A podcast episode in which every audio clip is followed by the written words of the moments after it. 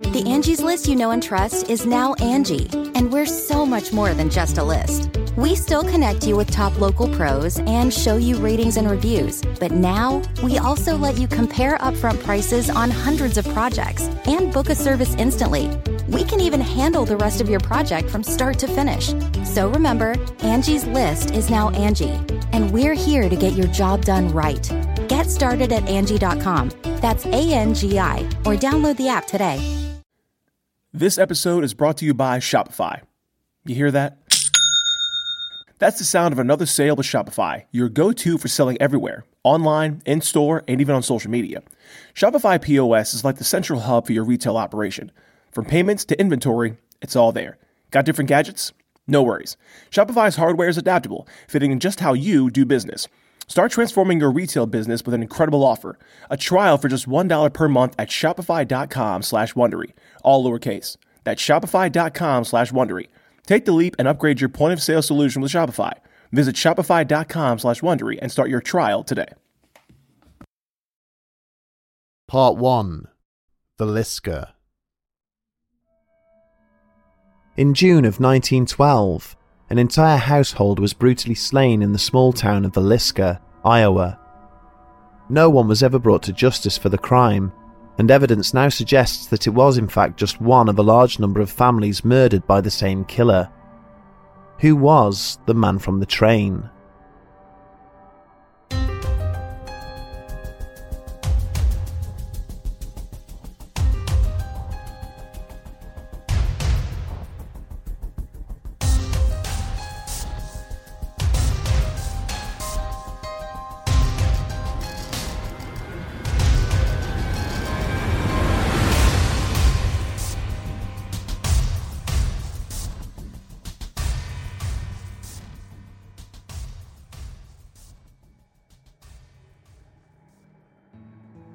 The church service had ended at about 9:30 p.m. And as the small group slowly made its way back through the center of town towards their home, they had attracted no small amount of attention from the people they encountered. It was a warm and pleasant evening, and whilst the adults maintained a slow and leisurely pace, the older children giggled and laughed aloud as they chased after their younger siblings. In addition to his own four children, Josiah Moore's wife, Sarah, had arranged for two of the younger daughters from the neighbouring Stillinger household to spend the night at their address. It was a three block walk from the Presbyterian church back to their house, and neither Josiah nor Sarah were in any rush. After all, allowing the children to tire themselves out might make their bedtime a less laboured affair. As the party had passed by the town marshal, Hank Horton, they stopped momentarily to exchange pleasantries. Some of Villisca's other residents had demonstrated a tendency to mock the man for taking his duties a little too seriously, but Josiah had always been reassured by the diligent and confident manner with which Horton went about his business. When they eventually reached the Moore residence, Sarah gently ushered the children into the kitchen for a serving of milk and cookies before settling them down for the evening whilst her husband made his way over to the woodpile to fetch fuel for the fire. After loading up with an armful of logs, Josiah paused briefly, using his foot to nudge the axe that was lying on the floor there a little further under the pile, in order to conceal it from anybody who might subsequently be walking by. It was the smallest and most insignificant of acts, one that he had repeated almost every evening since he and his family had lived at the address, However, Josiah could not have known that he was being keenly observed from only a short distance away. His task complete, he walked back over to the house and shut the door behind him.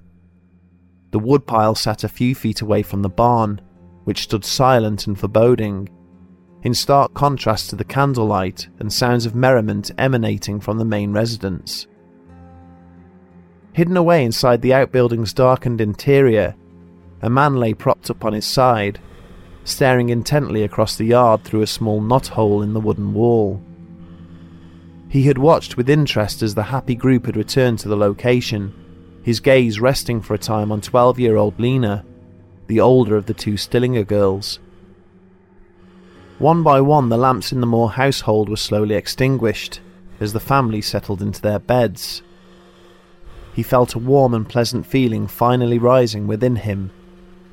It would not be long before he could finally satisfy the painful urges that had grown to consume him. Not long at all.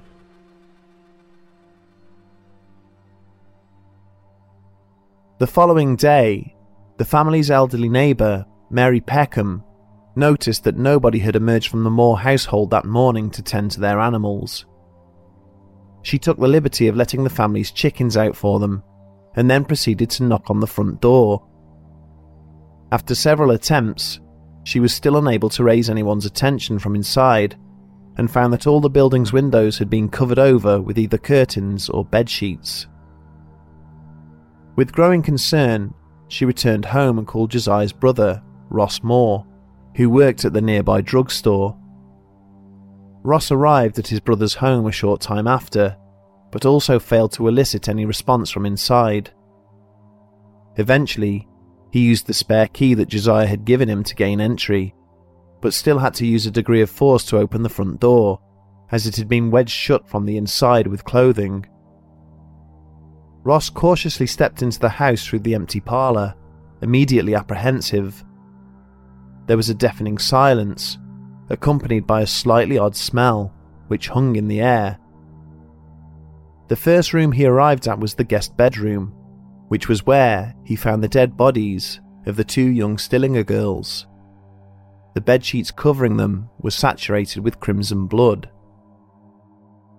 Stumbling back out of the darkened house and onto the sun drenched porch, he yelled at the neighbour, Mrs. Peckham, who had been waiting outside that something terrible had happened and told her to call for Hank Horton. He was still sitting there, head buried in his hands, when the town's peace officer arrived half an hour later. With Ross too frightened and upset to venture back inside, it fell to the marshal alone to search the rest of the building. Horton emerged a few minutes later, ashen faced, with the full realization that he was completely out of his depth. A hard working and well meaning local official, his primary duties involved dealing with petty thefts and the aftermath of barroom brawls. He was not prepared for something of this magnitude. Recovering his composure, he immediately started to issue orders. Phone calls were made, summoning the sheriff from nearby Red Oak, along with men from the National Guard, to secure the crime scene. Bloodhounds were also requested to assist in the search for the offender. Horton then headed into town, enlisting the help of a doctor and the photographer from the local drugstore to help him document what he had found. The debilitating horror and disgust which had consumed Hank Horton as he slowly passed from room to room also deeply affected the deputies and soldiers that subsequently arrived to guard the scene. Every occupant inside the house was dead, savagely dispatched with the use of Josiah's axe, which had been left propped carefully against the wall in the guest bedroom, next to the lifeless bodies of the Stillinger children. Investigators would later find two fresh cigarette ends up in the attic, indicating that the murderer might have concealed himself there after entering the property and had waited until he was fully certain that everyone was fast asleep. The first to die were Josiah and Sarah, both battered to death in the master bedroom. Sarah's skull had been caved in with the blunt end of the axe, but the murderer had then rotated the weapon, using the bladed end for her sleeping husband's head. From there, he had moved on through the other family bedrooms, bludgeoning Herman, Mary, Arthur, and five year old Paul to death, again with the axe's blunt end. It appeared that after this, he had for some unknown reason returned to the parents' bedroom and again attacked Josiah's face with the weapon, hitting it so hard that Moore's eyes had liquefied under the relentless pressure of the heavy blows. The last to perish were the Stillinger girls. The positioning of Lena's corpse suggested that she had been the only victim to have woken up during the massacre. She lay slightly further down the bed than her younger sister, as if she had tried to wriggle free from her attacker's grasp with a wound to her upper arm that indicated she had held it outstretched in a feeble effort to shield herself from the murderer's blows. Lena's nightclothes were pulled up, and her underwear had been removed, before being used by the killer to wipe the blood from the handle of the discarded axe. This was not the only grisly and unnerving detail to be found. One of Sarah's shoes, which had been placed underneath her bed, had filled up with her blood, before being knocked over by the attacker when he had re entered to inflict further damage to her husband's remains. The killer had been deliberate and methodical, taking his time as he went about his deadly business.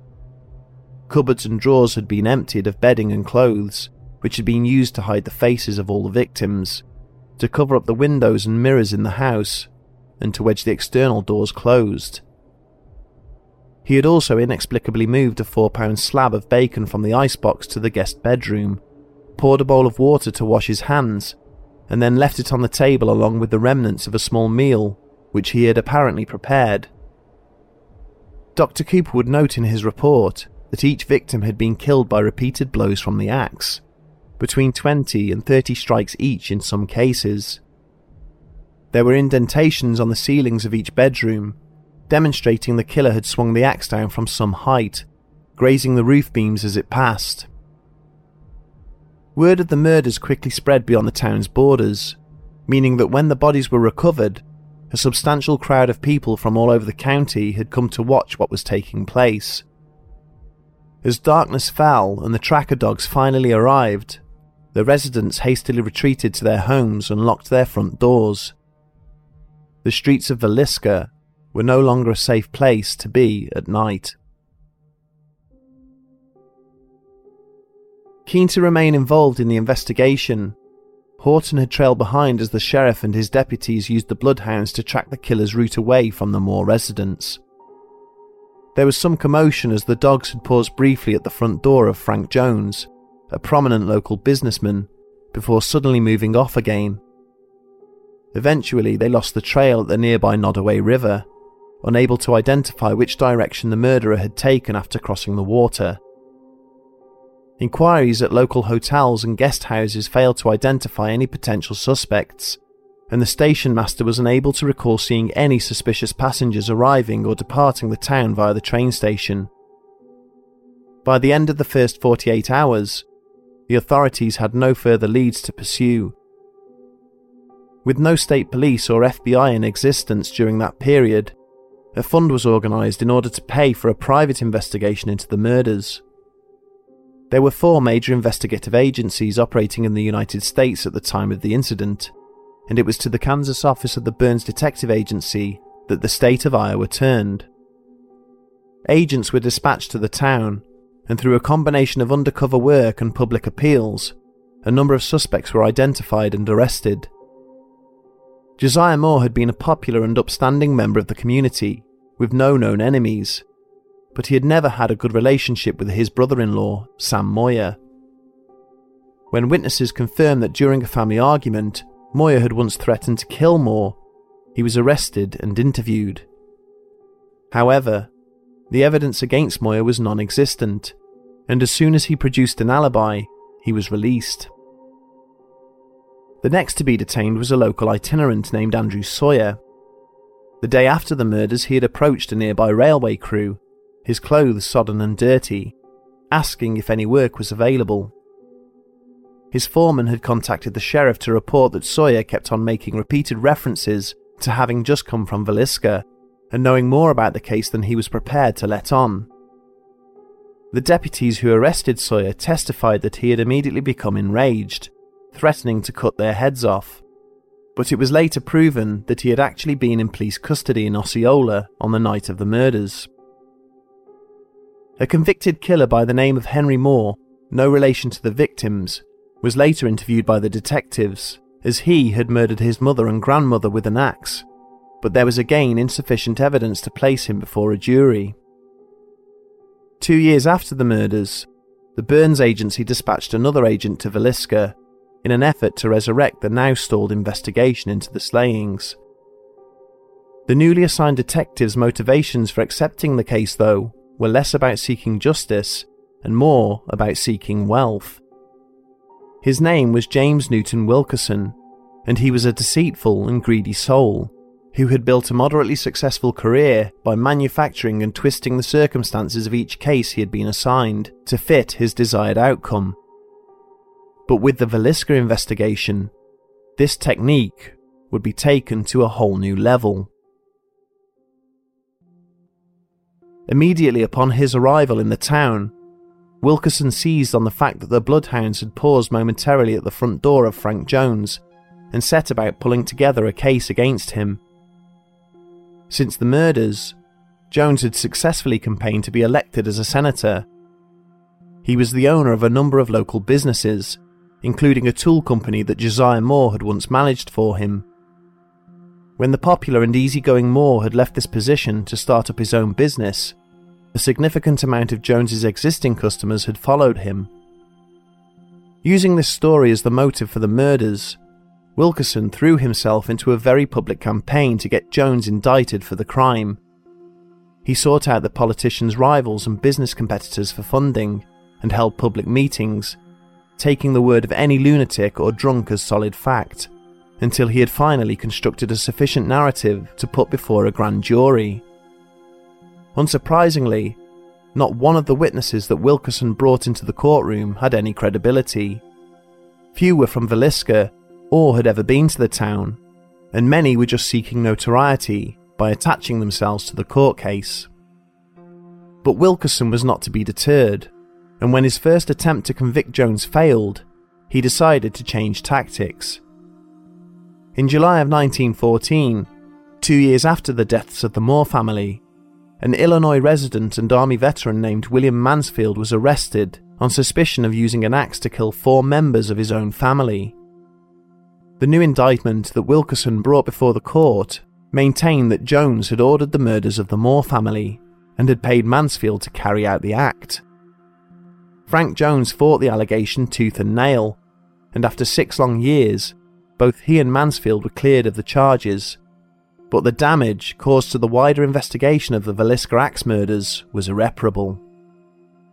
Eventually, Wilkerson's career would end in disgrace when it was discovered that he had been using money for the case to fund a political career of his own, he was removed. Several years later, he was then sacked altogether, after being caught having an affair with the wife of a client. The last suspect to be charged with the killings was George Kelly, a church minister who had spoken at the service the Moors had attended on the night of their deaths. Something of an eccentric, he had attempted to shoehorn his way into the early days of Hank Horton's investigation, but had been warned off due to his obvious mental health issues. In 1914, Kelly was committed to a mental facility after trying to persuade a 16 year old girl to sleep with him, and whilst being held there, it was alleged that he had confessed to the Villisca murders. He was tried at court twice for the crimes, and released on both occasions when it was proven his account bore no resemblance to the actual crimes themselves. It was not just the savage and brutal nature of the Villisca axe murders that caused such alarm for the local residents, but also the fact that the crime was committed at the very heart of their community. With the benefits of modern transport, communication, and educational systems, it is easier now to evaluate and understand such an incident but to the people of that era, the frenzied and audacious nature of the act could only mean one thing.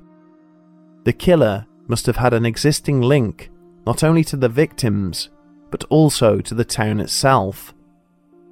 This closed line of thinking unfortunately meant that the investigation into the incident would never be sufficient to catch the murderer. A serial killer who used the nation's train network to stay one step ahead of his pursuers, and had already spent a decade perfecting his grisly technique. The individual who slaughtered both the Moore family and the Stillinger girls as they slept in their beds would eventually become known as the man from the train.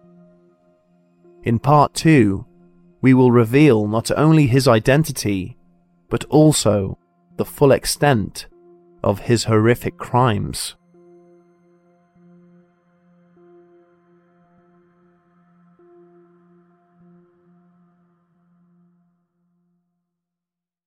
If you're like me and can still recognize Mr. Brightside from the first note, and then can't resist screaming it at the top of your lungs, you're a millennial. And if you're a millennial, it's time to add Clarins Multi Active Cream to your daily routine.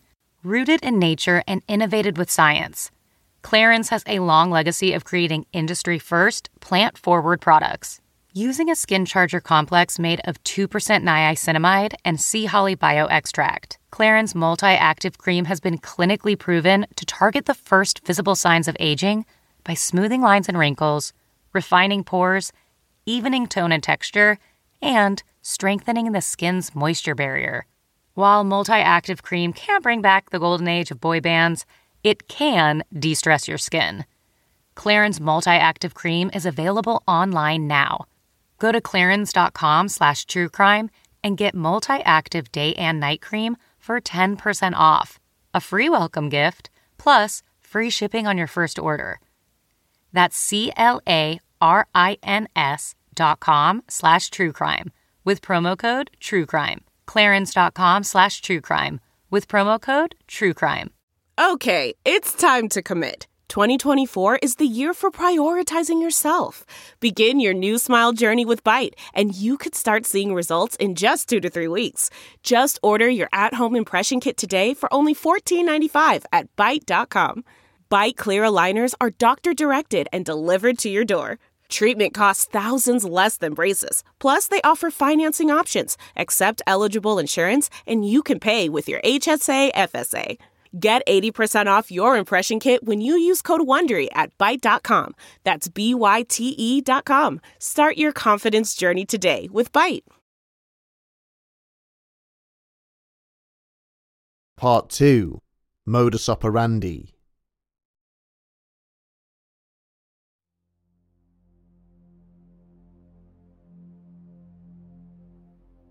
J. Wesley Allen was not a kind man. He was as physically imposing as he was fearsome, and displayed an utter intolerance towards other people. He lived in rural Maine with his wife and young daughter on a large farm, which sat on the Greenville Road, leading to the nearby town of Shirley. From time to time, wearied travellers would stop by the Allen farm as they passed, seeking directions or refreshment and would later relate to other residents tales of the dismissive rage with which the farmer had sent them on their way. On the evening of the 12th of May 1902, Allen's nearest neighbours saw a dull red glow up in the sky above where the farm was situated.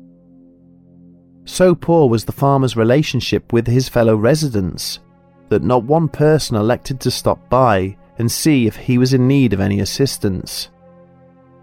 It would be the following morning before a man, taking his children to school, found that the Allen household had been completely razed to the ground.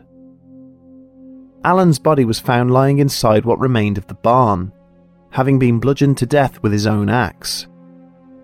There was no sign that he had tried to defend himself, and given his formidable size and stature, it was believed that the killer had taken him by surprise whilst he was finishing up his evening chores. The bodies of his wife and child were found in what remained of their bedrooms, both apparently beaten to death in their sleep.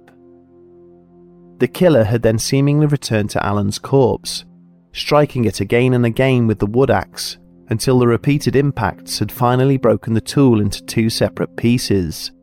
The blood slick metal blade left carelessly discarded near to where Alan lay. The wood pile situated directly between the two damaged buildings, was untouched by the flames. This suggested to the investigators that after the attacker had killed the family, he had deliberately started two different fires, one in each of the buildings. A search of the farm's perimeter revealed that a neighbouring shack, which belonged to a local handyman, had been broken into. A revolver was missing, and an unfamiliar pack of matches was left lying on the table, the local sheriff's initial hypothesis was that Allen had got into a fight with an unexpected caller who had broken into the shack and then waited there until nightfall before reattending the farm to seek their revenge.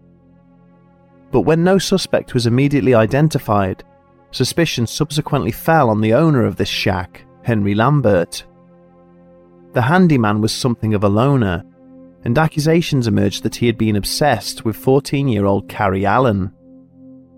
Educationally challenged and illiterate, Lambert was easily convicted of the murders, only to be exonerated several years later when the case against him was deemed non existent.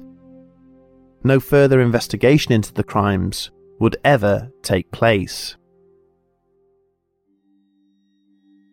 Bill James is a notable American historian and writer who enlisted the help of his daughter, Rachel McCarthy James, to research the Villisca killer. It is from their book, The Man from the Train, that the majority of our information has been taken. Through extensive research of public records and newspapers from the turn of the century, Bill and his daughter have identified 29 mass murders, which occurred across the United States between 1898 and 1912. Cumulatively, these crimes would claim the lives of 101 men, women, and children, each bearing the same distinctive hallmarks of the Villisca slayings. Working together, Bill and Rachel have constructed a detailed and chilling profile of the serial killer who might have perpetrated them. They paint a picture of an introverted and sexually frustrated character who killed not out of desperation or necessity, but out of a strong feeling of resentment and hostility towards the society that had marginalized him. According to their theory, this so called man from the train crisscrossed the country for over a decade, finding employment as a lumberjack and a farmhand. It is believed that he possessed an almost supernatural skill with the tools of his trade and when the work dried up, he would simply hop on a train and move on to the neighbouring state. It was in these brief periods between employments that he was thought to be most dangerous, when he would jump down from a slow moving train in an unfamiliar town, catching sight of a nearby family residence, and feeling a primal urge growing inside him. On the evening of the 28th of July 1904, the small settlement of Colfax in Georgia was stunned by the slaughter of a family of five living just outside the town. Henry Hughes, a local farmer, was bludgeoned to death with his own axe that evening whilst working in his yard. The attacker then entered the main residence, murdering his two infant children in their cots before beating his wife and nine year old daughter to death. The bodies had been dragged into one room before the house had been set on fire, the revelation that the two female victims had apparently been molested worked the community up into a frenzy, with suspicion falling on a nearby settlement of African American sharecroppers. When two of the workers were arrested on suspicion of the crime, the local sheriff was unable to stop an angry mob from lynching them. This effectively ended any further questions that anybody had to ask about the murders.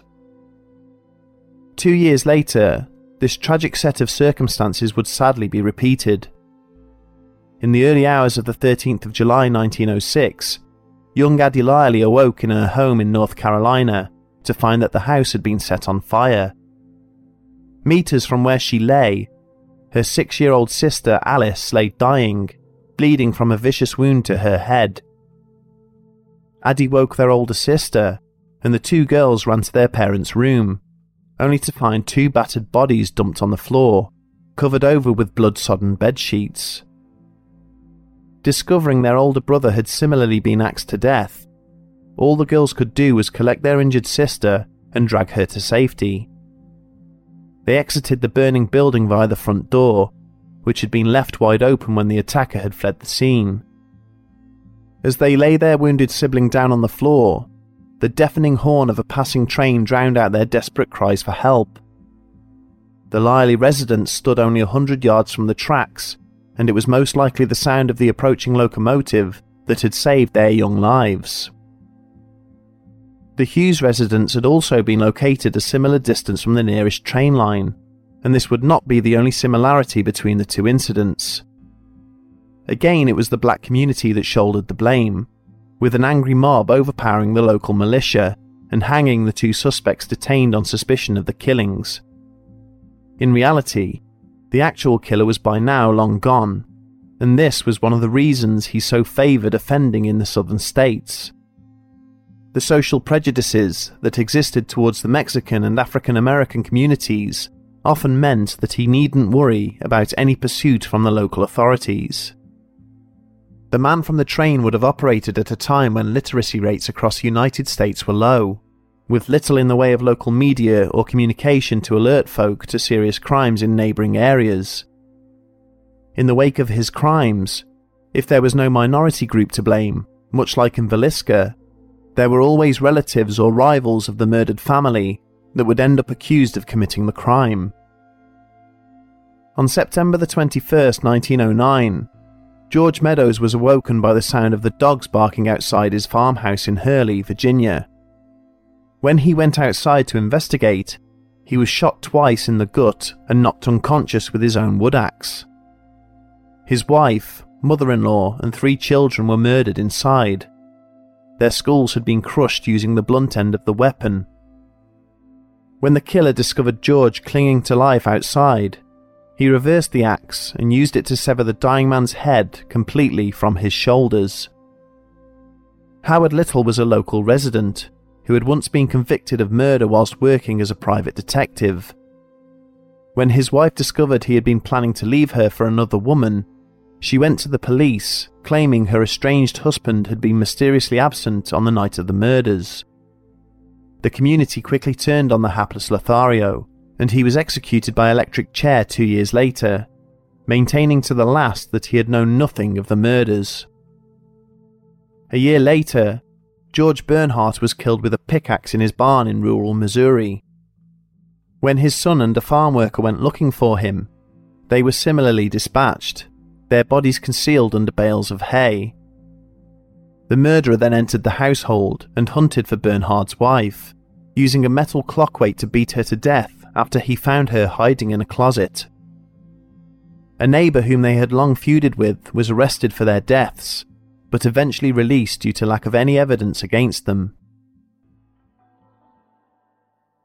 The many brutal and bloody murders thought to have been committed by the man from the train are distinctive and easy to pick out from others committed at the time he was supposedly active. If there was such a serial killer, he did not steal money or valuables from the scene and would cover the faces of his victims. During his earlier offences, he would try to burn the property down to hide evidence, whereas later he would lock and secure the house, covering the windows as he left. All of the locations he targeted were in easy walking distance of a nearby train line, often at points where the train would have to slow down as it passed. He would kill using tools or weapons belonging to his victims, but usually shied away from using the actual blade of the implement itself. The attacks would occur late in the evening, often in households containing young daughters, with evidence left at the scene of sexual assault. The idea that any of the crimes may have been linked did not occur to the authorities until 1911, 13 years after the first murders. On March the 22nd of that year, a school caretaker and his family were beaten to death in San Antonio, Texas. Neighbours were forced to break into the premises, which had been locked and sealed from the inside using bedclothes. A bloodied axe was left lying in the middle of the house. Ten weeks later, William Hill was killed along with his wife and two young children in the town of Ardenwald, Oregon. The murderer had used their neighbour's axe to bash in their heads whilst they lay sleeping, covering the windows of the house with bedsheets before he locked the doors and made good his escape. By the time the authorities had linked the two crimes, it was already too late. An elderly couple had subsequently been murdered with an axe, as they lay sleeping in their beds at a small railway stop in Rainier, Washington. The man from the train did not steal from his victims because he had no need to. In the summer months, he would find regular work as a logger, and when the weather turned cold, he would head north to seek employment in remote mining communities. He had money in his pocket and only pretended to be a vagrant as a means of hiding his true identity. He did not brag about his crimes or take trophies from the scene. When he had satisfied his temporary need to kill, he moved on, living an ordinary existence until the next time the urges consumed him. Bill and Rachel believe that they are finally in a position to identify the killer and have traced his actions back to the scene of an incident that garnered attention far beyond the borders of the rural town in Massachusetts where it took place. The settlement in question was West Brookfield, and the location itself was a small farmstead, located a short distance from the Boston to Albany railway line. This was the home of Francis D. Newton, who resided there with his wife and young daughter. On January the 7th, 1898, Newton got into an almighty argument with his farmhand. When he later settled down for the evening, this farmhand seized the axe from the woodpile and smashed in the heads of all three family members whilst they slept. He then assaulted the two dead women before covering all of the bodies with blankets. Having taken some valuable coins from Newton's private collection, he had left the blood soaked axe propped up next to 10 year old Elsie's bed. He then draped blankets over all the doors and windows before soaking the building in kerosene and leaving an open lamp nearby, locking the door as he left. The flame, however, extinguished before it could ignite the accelerant, and the farmhand would be seen by numerous witnesses hurrying to the local train station to make good his escape. Despite a nationwide search, the suspect was never captured by the authorities. He made a number of short train journeys, repeatedly changing direction in order to prevent his pursuers from guessing where he may be heading. Eventually, the detectives assigned to pursue him gave up, and gradually, as time passed by, people forgot who he was. He became just another vagabond who dropped off the face of the earth. The people of the time may have allowed this case to fade into obscurity, but police records certainly didn't buried for over a century amongst thousands of other unresolved cases, before Bill and Rachel James stumbled across it in their research and learned just who had carried out this depraved act. His name was Paul Mueller, a German migrant who had travelled to the United States in the late 1800s seeking a better life. And he did not forget the crime he had committed, or the motivations behind it. Francis Newton had been a miserly and overbearing man, and when the unemployed Mueller had arrived at his door begging for work, he had been quick to employ the German for a pittance. Mueller was a loner, short of stature, possessing notoriously poor looks, and with little command of the English language. His whole life he had been treated with suspicion and disdain by those he encountered, and finally, Newton's antics towards him caused something dark inside him to snap. Four years later, living an anonymous and transient lifestyle using the skills he had learned in the Kaiser's army, Mueller might have stopped at a farm he was passing in rural Maine to inquire if there was any work available. When the enraged J. Wesley Allen had emerged from the property, screaming and shouting at him to move along, the scenario would have played out like a carbon copy of the incident that had first caused him to go on the run. Mueller might then have broken into the nearby shack in search of shelter, resolving to punish Allen and his family for the way they had treated him. Empowered by the ease with which he was able to carry out the murders, and thrilled by the urges towards the female victims the act had inspired, Mueller would supposedly spend the next decade repeating and refining his technique. After the Villisca Axe murders in 1912, the killer would disappear into the chaos of the early to mid 20th century. Or would he? In terms of what happened to this man, Bill James surmises that he may have died or had been incarcerated under a different identity for an unrelated matter. But he also speculates that with growing public awareness that a serial killer was stalking the nation's rail network, he instead chose to leave the United States and return to mainland Europe. In mid March of 1922, a German farmer found a mysterious set of footprints in the snow, crossing the boundaries of his property in the small Bavarian hamlet of Kaifeck. That farmer's name was Andreas Gruber. Mere days after he had shared this revelation with neighbours, Andreas and the rest of his household lay bludgeoned to death, their bodies concealed under bales of hay within their own residence. Blame for the crime was laid at the door of socialist agitators, love rivals, and passing vagrants, respectively. But although a stretch, it is not beyond all possibility that the Hinterkaifeck murders could have been carried out by Mueller.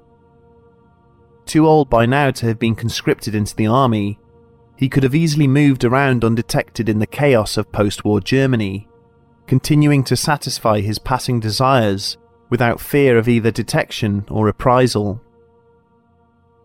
Whilst the savage and inhuman manner with which the man from the train committed his murders is unsettling, the ease with which he was able to commit them and continually evade detection is ultimately more shocking. If, of course, Bill and Rachel James's theory is accurate. It should be noted that other than the murder of Francis D. Newton and his family, there is not one single shred of evidence to tie Paul Mueller to any of these crimes, although the similarity in modus operandi for each of the presented cases is highly suggestive and intriguing.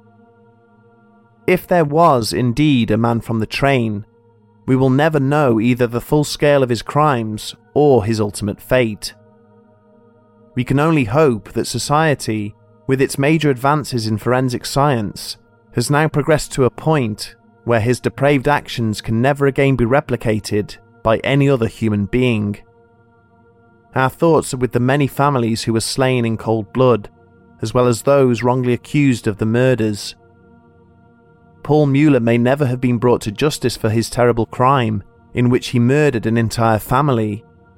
But at least we finally know just who he was and what he did, and that he might possibly have done much, much worse.